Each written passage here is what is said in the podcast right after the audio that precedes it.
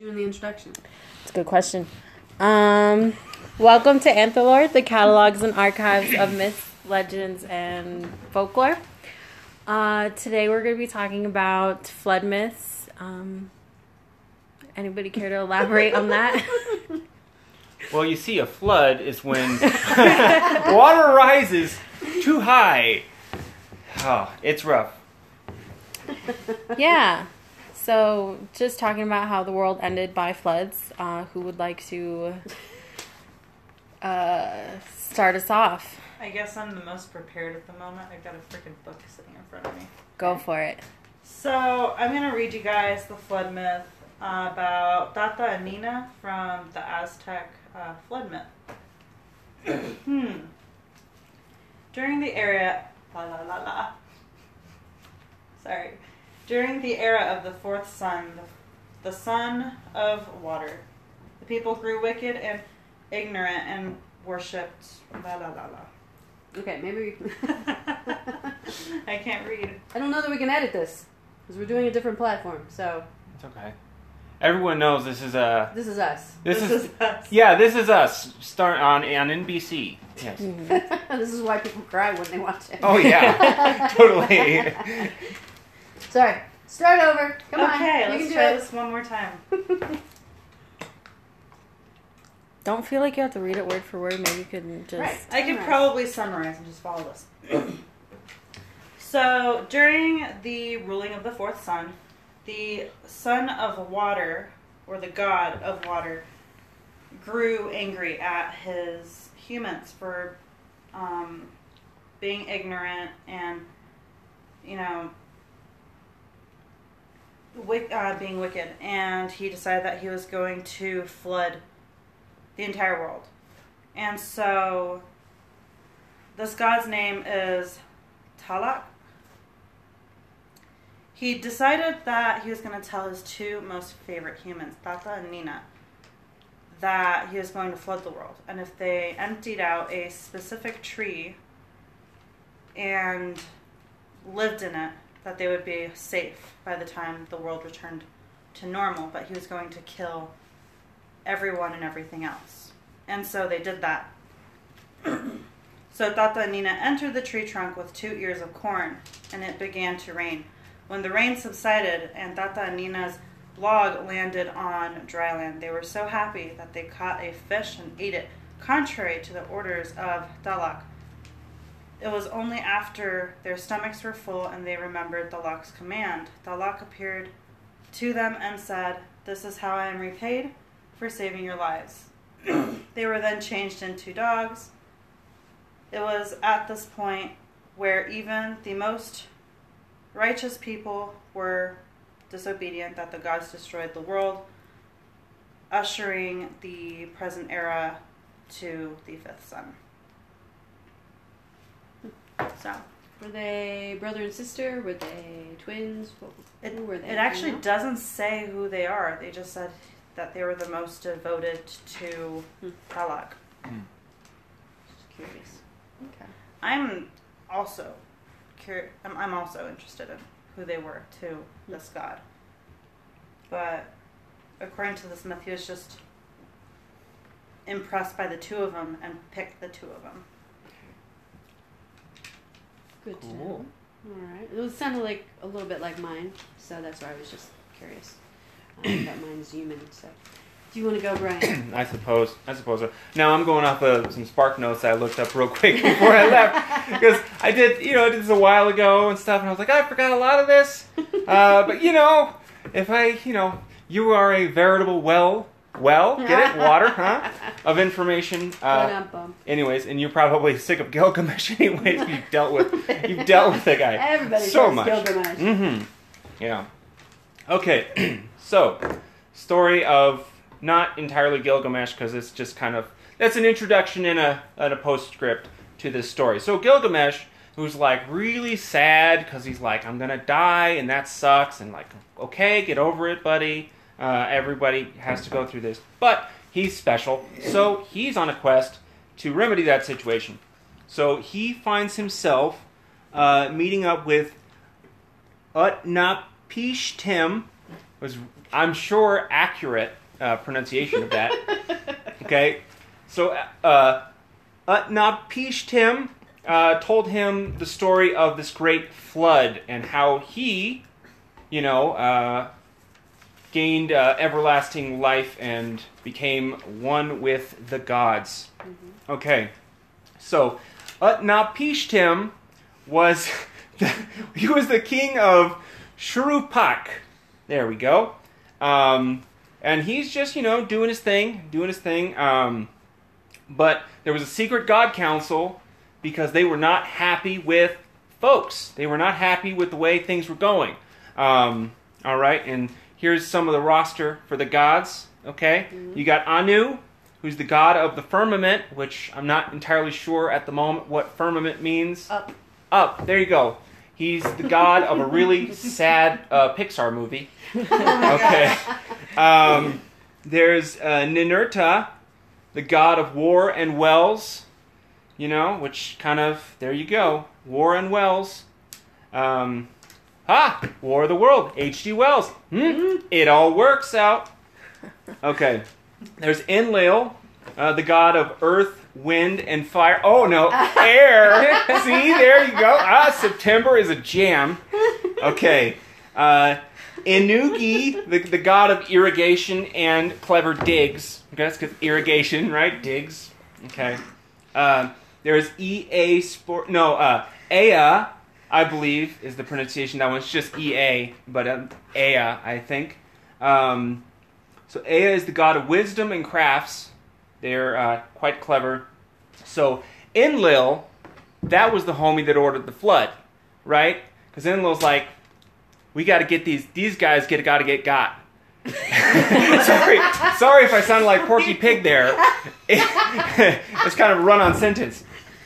Okay, so Enlil wanted to wipe out all these fools, right? But Ea was like, "What? This is this is not fair. This is unfair justice." Okay, so Ea would not be a fan of the modern uh, prison system. Uh, that is uh, that is a fact. So Ea warned Utnapishtim, okay, and was like, "Hey, you got to build a big boat. It's a it's a big one. I don't remember the specifics, but it's big. There's lots of specifics there. Yeah, for the family and the seeds of each living thing. Which, if you take that literally, it could get really messy, okay, and kind of gross. Okay, but we're just gonna take it out as plants. Okay, so seeds of every living thing. And uh, on Ea's advice, Utnapishtim threw a big old party, like a rager, right, and made all these promises, like, oh man, it's gonna, it's like, it's, you know, it's like modern promise, you know, modern politics, you know, I'm gonna give you everything, you know, and stuff, and it's like, wait, what? You know, hoodwinked. Everyone gets hoodwinked. That's what happens. So, um, you know, he was a sad boy uh, because he was a king, and he's like, man, I'm literally just. I'm all my people are gonna die. Everyone's gonna die, and I'm just like, oh, you're building a boat for me, and you'll get all this stuff. And uh, so yeah, um, he gives his house to the guy who's the caulker, which is I know I'm immature, but it's still a funny word. Okay, uh, so the guy, the caulker guy, he caulks the boat and stuff, seals him in so he's safe and stuff. And he's like, "You can have my house. You're gonna be dead in a week. Sorry." Uh, and he leaves, right? and uh, Ishtar, oh, so sad. Ishtar wept for her children. You know, commonly associated with with love and war. Otherwise, people. You know, love and war. Haha. Um, this uh, she would not be this sad until her movie would just bomb at the box. Ishtar, one of the worst movies. Mm, uh, Really? it's bad. Yeah, people. It's remarkably bad. People talk about it. Oh, Ishtar, terrible flop. Okay, uh, I'd be sad too if I were a god and there was a movie called Ishtar that was that bad. Okay. Anyways, I don't know if you've heard this before, but a boat got stuck on a mountain. You know, might sound similar to other other stories. Okay, so this boat gets stuck on a mountain, right? So Utnapishtim is like, hey, I got to throw away some birds because they got to find some land. First bird was a dove, right? The problem was the dove cried, came back. All right? Okay. Sorry. Taking a few liberties with this story. Hey, hey, hey, it's all it's all true. It's all true. I'm just being colorful. Okay? purple to be specific. okay, so the second bird was a swallow. I don't want to even go there. So, swallow came back. All right. Third one was a raven, and everyone knows, you know, ravens are tougher and cooler and stuff. So the raven found some land. So Utnapishtim, which I think I'm getting the, the hang of the name now, at least in, in white dialect. Yeah, sounds good. Um, so he he finds he finds the land, you know, prepares the sacrifice because the gods are starving. "Ugh, I need stuff. I'm hungry. Okay, fine. I'll kill a goat, or I, I, I you know specifics. Probably killed a bunch of stuff, just all the stuff for the gods because they were so hungry and sad. Um, okay, and now okay. So here's the twist. Ninurta, total snitch. Oh, snitches get stitches, Ninurta. That's what I say. Uh, Ea you know, he's like totally ratted out Ea. He's like, hey, hey, Enlil, Ea told him about it. That's why not everybody died. Because I know you wanted everybody to die. And so Ea was like, oh yeah? I got receipts, Enlil. Okay? You suck. You shouldn't have to kill everybody. That's unequal justice. You could have just killed some of them. You know? Wolves, plagues, locusts, do the whole nine. You don't have to take them all out. Okay? So, uh, that was the riot act. You know, why kill everyone? You know, so you know Enlil knew what a jerk he was. So, poof, uh, Utnapishtim and his wife were now gods. You know, because he's like, I done you, uh, gods. Boom. Uh, so now, now they're gods. Uh, they have everlasting life. You know, because they alone deserved it. You know, which honestly, Ugh, this kind of sounds like some weird eugenic stuff, like "Ee, yikes, you know, like oh yeah, ooh, those those other people, huh? Okay, um, okay, so um, so now he goes back to dealing with uh, the whiny Gilgamesh who just wanted to live forever. And a fun little note is that creationists have a tendency to try to tie this flood story with the biblical flood story and be like, what if it was all one big flood? But different time periods, so it doesn't work. And then they're like, oh, well, let's just go away from that particular area of study. And and scene. Well done. Well done. Congrats.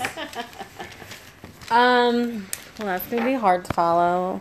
Um, I decided to do the uh, Grecian flood myth, which was kind of as I was doing the research, I realized that um, it's kind of weird how that it picks is it Ovid, right? Um, who's a Roman poet, like his interpretation of it, and then I was all, all right with it because there's a lot of overlap of the Roman and Greek mythology. So as I was reading some of them, it's like they use all like the Greek gods, but in the Roman one they used all the Roman gods and their names, but the survivors were the same, had the same name. So I was like, we'll just stick with it. Um, so pretty much, um, Jupiter or Jove. Uh, they use those two names interchangeably uh, throughout the um, thing. What is it called? Article, not an article. Um, Myth? I don't know his writing. Um, so uh, pretty much he decides to flood the world to purify it. Um, there was a decision like between fire and water, but he didn't want to burn the heavens too, so he just stuck with water. Um, and it was pretty much because uh, the earth was like a gift to humans, and they were offended at how um, like the giants, as they refer to them, were just not okay with their behavior and they didn't deserve it so they wanted to purify the world um, and kind of let hu- humankind die. Um, however there were two people that they believed were the purest and it was um, a husband and his wife shocking um, and so they were told to find this um, place called, uh, I believe it was Parnassus, which is described to be the bound of fruitful fe- fields where the. Uh, the bound of fruitful fields where fields they were, but then a field of water did appear, which I thought was weird. But it's kind of like the equivalent of like utopia or something like that if you want to think of it as something.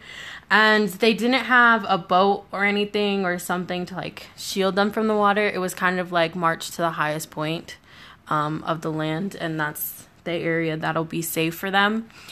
Um, and so they went on their way and then were kind of upset because they were the only two people left in the world and they could see all the destruction that was left behind when the waters decided to recede back into the ocean and they could see all the death and destruction that happened and were kind of upset that they were the only people left um, alive. And so they prayed to Priya, um, who was also um, kind of not okay with what happened and was upset that like all life had been removed from the earth. Um, so she gave them pretty much what's called what we would respond to as like a riddle um, to them so that they could let humankind and everything grow again. And I have, hmm, I have somewhere here where, uh, I don't remember where it is, but she basically tells them something, which then translated into them having to throw uh, stones over their shoulders without looking behind. Um, and it was something she said about like her bones or something like that, but they were like the stones are her bones, Mother Earth and everything, and throw them over your shoulder, and then life will be start begin to create again. And so, oh, I didn't even tell you their names. Whoops. Um, where'd they go? So I don't know why I I mentioned that because I don't know how to pronounce them. But there was a man and a woman, and uh, when the man would throw stones behind his uh, back, men would appear, and same with the woman when she would throw stones behind her back, women would appear. So it was kind of yeah, and pretty much that was kind of the end of the flood, or yeah, was the end of the flood myth, um, where life began to create again. So it kind of started out as like an apo- apocalyptic um, situation, and then uh, turned into a creation story. That story rocks. Thank you. I'm thinking about writing my own book about it, but Yeah, real Rolling Stones. So what were their names? So it was like, uh, it's- the guy started with a D. It's like Diaclon or something. I can't pronounce it. The wife's name would be Pyrrha. Pyrrha. Who'd they pray to?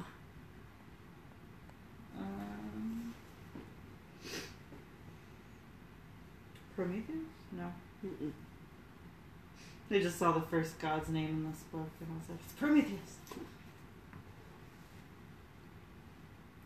Yeah, I don't remember. Um, but that was my bad.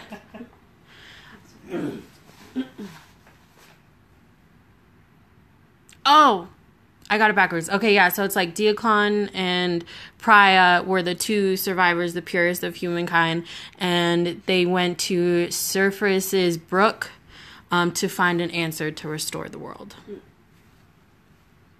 How I confused Surface and Pyrrha, I don't know. But yeah, there's that. Um, the story that I brought is one that is locally relevant. It's um, a story from the Havasupai tribe um, that are located in the Grand Canyon. They're the, the keepers of the blue green water, or people of the blue green water. And it's part of their origin story, but it's also tied because Coconino County is actually named after their traditional name as known by Hopi, the Coconino. I'm shedding, sorry. um, and so their landscape came all the way up to Flagstaff and to the peaks. So um, that this is a story of this place. And I don't know how many of you have been to Red Butte before, or Red Mountain. It's like if you're driving out toward the south rim of the Grand Canyon, um, it's off to the left, like right around where you get to what's it called, the Nordic Center. Mhm. I think it's just a little bit past that.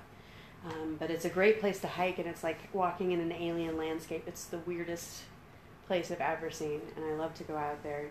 Um, and that's a sacred place for them, and I have gotten approval to um, to recite the story. So just so you know. You should do something where you would visit the. yeah, but we can't get that on the recording.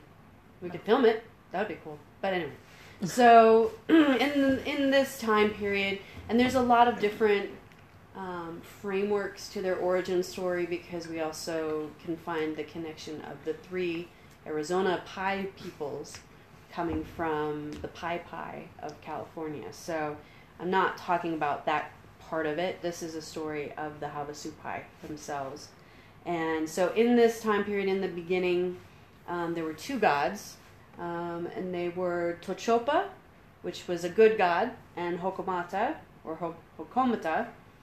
Uh, I always make things sound Japanese sometimes. So um, that was a bad god. So you have good and evil, and um, they refer to Hokomata as um, the devil, even like like our the white man's quote version of the devil. Mhm. And Tochopa had a daughter who he loved with all his heart and everything. Is always the story. And um, the human race was supposed to come from her. He was hoping that it would come from her. Um, but one day, he and uh, to- wait, Hokom- Hokomata and Tochopa got in a big fight, big argument. And uh, Hokomata, or Hokomata, however you say it, um, he decided he was going to drown the world. He was like, I'm done with this, I'm sick of you, and we're just going to destroy everything. And Tochopa, because he had his daughter that he loved so much, he was just like, oh, crap, what do I do now? So he found um, a hollowed tree, which was a pinion, um, which is also locally, if you're not familiar with it, um, it's a primary sustenance in this area. It has um, really good um, pinion nuts, which are very, very high in fat, crazy high in fat and calories, but which would help people survive um, in this more desert area. And so he found a um, a pinion and hollowed it out and put his daughter in it with everything that she would supposedly need, sealed her inside it, and the flood began. Mhm. And now in this in this story, there's only the one person. It's not male and female or twins or anything like we tend to see in a lot of flood myths. No husband and wife. It's just her. And so um, Hokomata ends up drowning the world, and she's just kind of floating inside her pinion log, just you know waiting for it all to end. And she feels herself floating. She feels the movement of the water, and eventually, the the momentum of the water stops, and she feels that she's for the first time still. And so she emerges from her um, from her pinion tree, and finds herself on dry ground on the very top of Red Butte. And so that mountain is seen as um, incredibly sacred because it's the origin of their people. Um, and it's also under threat because it's surrounded by potential for uranium mining and stuff like that. Um, so she emerges on the, the top of Red Butte and is so grateful and sings her praises and just is so thankful for being alive. And then realizes that she's completely alone. And the water's gone, so now she has to figure out what to do. So she's looking around her and she sees all the land that is Coconino County, all the land all the way up to the Grand Canyon, and deems that their home. This is going to be her home. This is going to be the home of the people that she creates. And so she's just kind of doing what she needs to do to survive and take care of herself. And um, one morning, finally, after all the flooding, the sun comes out. And she again is so thankful because here is her um, partner. And she is impregnated by the sun and gives birth to a child. Later, she is impregnated by water a second time, and this time uh, gives birth to a daughter. So, women are born of water, men are born from the sun. And these are the origins of the Havasupai people. Pretty. yeah. That's cool. But, I mean, in terms of flood myths, why do you suppose we have these everywhere? I mean, I know growing up, I heard Noah, and the only thing that I really thought much about Noah's story was that I, I felt I could explain why there were no dinosaurs. because obviously they drowned because it wasn't. I was little. Yeah. I didn't know how this whole evolutionary thing works. Um, you know, and of course I made an excuse for the Loch Ness monster because he lives in water, so the flood wouldn't have killed him. You know, Mhm. so there's that. But why do you suppose we find these myths throughout the world? I think a lot of it just has to do with how much water there is. Because Okay. water is everywhere, um, especially if you get any civilization, any group of civilization. You know, I know that word sometimes. you know, Some people go, civilized? Oh, what's civilized? Not Okay. in that way. I know, I know, I know. Um, sometimes I'm extra touchy on myself. Anyways, uh, so when any any group kind of lives anywhere near water, a lot of times there's yeah, a lot of times there's going to be something to do with water, floods, uh, rivers, uh, to do with their stories. If they live in the smack dab in the middle of a big, big old continent, maybe not quite so much. But eh, the closer you get, I mean, you know, you can't avoid water. It's there. You know. I feel like these water myths or these uh, flood myths are in a way to ex- like for these people in their own um, cultures to explain why things happen. Um, because I know not. It seems like not every culture has a flood myth. Only some of them have a flood myth and they happen in different times and they happen in different places seemingly not at the same time hmm um which is curious to me because i don't understand why they all didn't happen at the same time you know coming from a scientific background to me it doesn't make any sense Well, from that um, scientific background, we're looking at, um, you know, the natural. I, I want to highlight natural climate change, Mhm. and that the Earth is always changing. So you might have a tsunami that you need to explain as a result of an earthquake, or you might just have. I know that there are some stories in some of the Nordic areas where all of a sudden maybe you'd have an area of, of water that was frozen just melt really quickly and then uh, geologically that would flow in and Mhm. you'd have i mean even if it's, we're talking centuries after that geologic event happened where you see the, the effect of the water on the landscape the people coming into that area would have to make sense of it mm.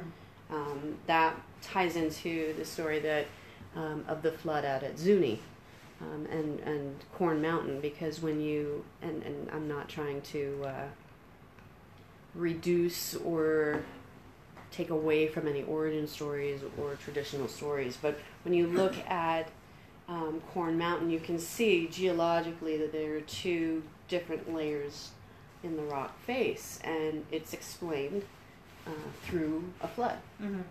So um, a lot of it is making sense of just what you see around you, but also maybe some calamities that had happened. Um, we know that the the Nile would flood pretty regularly. Um, we know that many of the rivers, the larger rivers in the United States, would change course based on their flooding and stuff. So, um, and I think that's something that's really hard for us to wrap our minds around in this day and age because so many of our rivers are dammed. So we don't get to see them in their wild, natural state if they have water left in them at all. Oh, sorry. I was just trying to hold back from making a joke about rivers going to hell. Sorry, because they're damned. So. I mean, you know, Tartarus and all that. You know. Huh?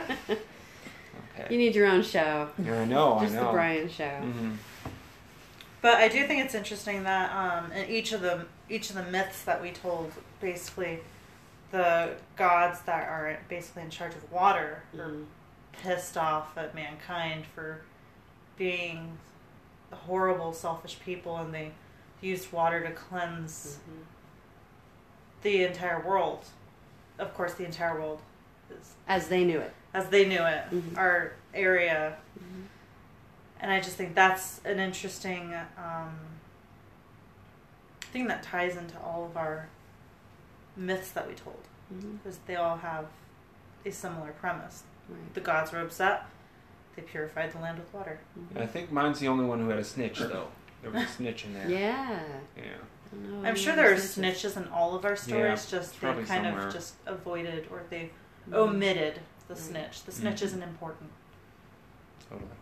But I think a big part of it too, um, and we don't tend to see a lot of it, although sometimes we do in um, Native American uh, flood myths, is the the theme that people have just been naughty, they've just been really bad, doing the wrong thing, sleeping with the wrong people, whatever, and we need to fix it by killing them all. Mm-hmm. So that the next generation, that one small group that always makes it, they do better. It's part of that social control again. What are you thinking there, Lonnie? I don't know. I'm not thinking. Um, Just nodding. yeah. Mm-hmm. I don't know. It's kind of it's hard to because even just thinking like just with the one that I researched, there was so many different interpretations of it, and some emphasize more on what the people did to upset the gods and things like that, and then like ultimately, I think it's like uh, like the gods' wrath that they could do. Like they could take things away, they could give things and stuff and it kind of like reminds me of like when parents or like your mom says like she brought you into this world she could take you out kind of Mm-hmm. so Said and so i kind of think of it like that like the the gods had graced these people with a, a great world or whatever but for some reason like something happened where they're like we're gonna just have to start over not necessarily like i think to punish somebody they would still have to be alive afterwards Mhm. for like that punishment to last um and so they were kind of just like new slate and Were people punished in your myth? no No. They I know were said- punished in my myth. they said it was like the the who was it Jove flooded the world as a punishment but it was kind of like if you're killing the people who you want to punish are you truly punishing them or just kind of disposing of them Mm. like Mm-hmm. Deep. Yeah. Well, that's that was the interesting thing when I was refreshing my memory slightly um, on on the whole Gilgamesh, uh, you know, uh, adventure. Mm-hmm. Um, just the idea that like there was this one god that was so mad about it because it's like this isn't fair, you know, of like you, you don't really hear that too much of like one god talking to another god say what why did you do that? Mm-hmm. you know i know this is kind of your thing water you know it's one of your one of your one of your jams you know but like that wasn't cool dude you know? So it's just you don't really see too much of that i don't think. I think it's usually just like that's final. Mm-hmm. but this is like whoa a little bit of accountability here so i just thought that was interesting Yeah. Well, and I think that's a, a development too that we see as societies become more complex. We hold our leaders more accountable Mm. for for things rather than accepting that Yeah. kind of dictatorial. I think it's just more surprising when leaders hold themselves accountable. It's like, well, one one leader figure holding another leader figure Yeah. accountable is like, what? mhm. You know, I thought you were there to prop up the system. Your flood myth was about. I, I don't remember what your flood myth was about. Wow, it wasn't that long ago. her voice is too her voice is too soothing. That's the It's- problem. It's like It's way too ASMR. calming. I almost fell asleep. No. Uh, from what I was hearing, your myth sounded like it was about, you know, saving someone, like getting them Yeah. out before this person killed them or hurt them. Um, that's what you like. I'm, I'm thinking about our myths and how they're all similar, but they're all very different because Mm. you know, in Nalani's myth, people, you know, lived. in my myth, my two people got turned into dogs because they were disobedient. In your myth, he, you know, sent his daughter off to be safe in another land. And I was too busy laughing at your Oh, myth They to became actually gods. remember any. Yeah, gods. Okay, they became gods. We all have different outcomes, and to me, that's Mhm. also very interesting. I think that's the origin of the good boy thing. Because they're dogs, they became dogs, so you get rewarded if you're a good boy. I just learned the origin of hush puppies. Mm. Oh, They're like pancake things. The little, they're like little pancake Yeah. balls. They're not. Yeah, balls. Yeah, You Yeah. give them like, yeah, that was they're like very southern. But to use if you were gonna run out and you wanted to silence the dogs that would be Mm. chasing you, throw them at them. So that Oh. you can, Yeah, might be able to Hush, keep running. puppies. I guess that works No too idea. when you want to like give them to kids. They're just they're entertaining. Yeah. Well, anything to Little yappers. children. That's what they are. Yeah.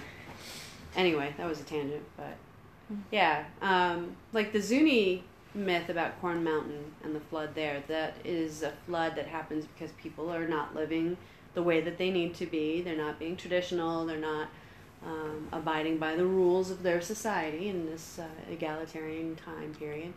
And um, the water serpent, whose name is eluding me at the moment, um, creates a flood. And the only way that they can stop the flood, um, they've prayed and they've made all sorts of sacrifices of other various things. And um, eventually, it is determined that they have to sacrifice the children of one of the priests, a boy and a girl, over the cliff, and then the waters stop rising. And apparently, the children become watchers over the people in, in terms of stone. They become stone watchers that forever guard Zuni now. Huh. So again, that awareness you're not doing the what you should be doing, but it wasn't that only two people survived. It took two people to end it mm. in that case. So mm. I love looking across cultures and seeing the diversity of the myths because we have them. And we might have them like we were looking for the Japanese one and then realized that it's probably because we were thinking of the Chinese one and it just kind of has evolved and moved as people have moved. Yeah. So, um, you know, it's fascinating to see how they change over time depending on the location. And what kind of myths will there be in another thousand years about maybe the most recent tsunamis in, in Japan? Well, Or- I could cover that real fast. Just a Mm. quick little. Well, so the myth behind tsunamis and earthquake in Japan uh, revolve around this enormous catfish that lives under Japan, and his name is Namazu, and he has a water deity that I never remember the name of, so I apologize. But he's got a water or river god that sits on his back with a stone, and he meditates all day long and all year long every second of the day. And when this god when this god gets a little lazy or a little tired and decides to rest for a moment, Namazu starts swimming violently and he causes earthquakes all over Japan. Hmm. and as those earthquakes happen, it also sends tsunamis into Japan and it's the way they have explained why they get tsunamis and earthquakes. Oh, Namazu's angry. Hmm. Well, recently they also found out that, recently being like seven, ten years ago, so not recent at all, they have found out that, or Japanese scientists have found out that catfish in tanks, along with a, a lot of other animals, will actually start moving very violently right before an earthquake occurs hmm. and they can actually use this information to determine when an earthquake is, but they don't know how to use this information to evade earthquakes yet, but they're hoping that someday they can. So I think it's really interesting that they found that catfish swim violently before earthquakes and the myth of Namazu under Japan who swims violently causing the earthquakes and tsunamis. Maybe there's some correlation there. It is very interesting. Maybe some people saw some catfish freaking out, Mhm. you know, and that maybe that's part of it. Right. You know? Maybe. I mean, you're talking about human beings, and we're pretty observant. If something weird is going on in nature that stands out, we're going to take note of it, especially if something like fish Oh yeah. freaking out. And I know that in the, gosh, I want to say, I don't remember what year exactly, like around 1910, maybe? Maybe I'm way off. I You're don't know. that old. Thank you, brother. well, you said I'm getting grandma-ish, so I don't know. Okay. So screw you. But and then aside from that, um, there used to be this scientist here in the United States, I think, maybe England. I don't know. It's all blurry. I'm tired. It's Friday, but um, who tried to um, create the first, basically like thermometer slash weather predictor using leeches. and he had this really interesting, giant, complex glass thing that you know he supposedly would watch the leeches and where they would move in there would determine what, whether it was going to rain that day and all these weird things. So it's just really interesting to think about all the different ways we try to anticipate via animals or what's going on around us. Not always the best, but you know. Yeah, if the dogs if the dogs are warning you, that means they're being a good boy, and that means they're fulfilling their destiny. hmm Or something else I remember is um, something animals do like a couple days before an earthquake or a tsunami. hmm And I heard of this in the exact same thing about the scientists and the catfish. Um, animals will start heading inland hmm for to human beings who are unaware for seemingly no reason. They're like, "Oh, look, all the animals are gone. It's so peaceful and quiet," and then they get crushed to death by buildings and tsunamis. Um, anywho, um, point being, something animals do is animals are very in tune with the earth, and as soon as they start rushing inland, you should probably take note. Like, should I be moving up the mountain too? hmm Or those woolly caterpillars. They supposedly are determining a colder winter. I don't know. You you sound. It sounds like you're describing a caterpillar as big as a table because you said woolly. No, they're just furry. they're just fuzzy ones.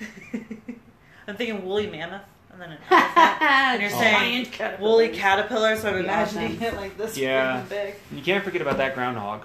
My goodness. That groundhog. Yeah. Mm-hmm. Yeah. So many different versions of. That's another thing we could do one time. The different versions of Groundhog's Day Yeah. around the world. I mean, my favorite's the one with Bill Murray, of course. Everyone knows that. you know, Michael Shannon is in that movie. I didn't realize it until I saw it recently. I'm like, Michael Shannon, one of my favorite actors. Anyway, is there anything else that you wanted to discuss in terms of the flood myths? Everybody's looking at me. Uh, yeah, no, I'm you're the good. one who hasn't talked in a while. um, yeah, no. I think that was pretty good. I think I recommend to anybody who's listening to this, like, go and actually read the stories. yes. They're Um, very interesting. Yeah, they're Yeah. like so detailed and really interesting. Like I know, especially with mine, like I even wrote a five-page paper for you about it, and still didn't cover everything. So it was kind of like there's so much hmm to like pick out from the stories and elaborate on. Yeah. I mean, on the topic of floods, sorry, but on the topic of floods, I mean, there is the recent uh, lyric from uh, Lizzo, uh, popular recording art- artist. I like my water wet. Now, I'm not sure what deep uh, what deep levels she was working on there, Huh. but it, it struck me as quite profound because I do believe that water is indeed wet. Unless it's ice, but then if it's ice, is it water? It may have been a sexual thing. I'm not sure. It's it's pop music. I guess it's all about interpretation. Mhm. It always is. That's fine. Um, well, I think before we go, we should all introduce ourselves because we never did that at the beginning. Go for it. Hi, I'm Eloisa. I'm the strange Japanophile who talked about the Aztec myth. Hi, I'm Brian. I'm the cute one. I talked a little bit about Gilgamesh. Yeah. I'm Nalani. And I'm Lisa. yeah. See you next week Bye bye. or whenever. I don't think we do.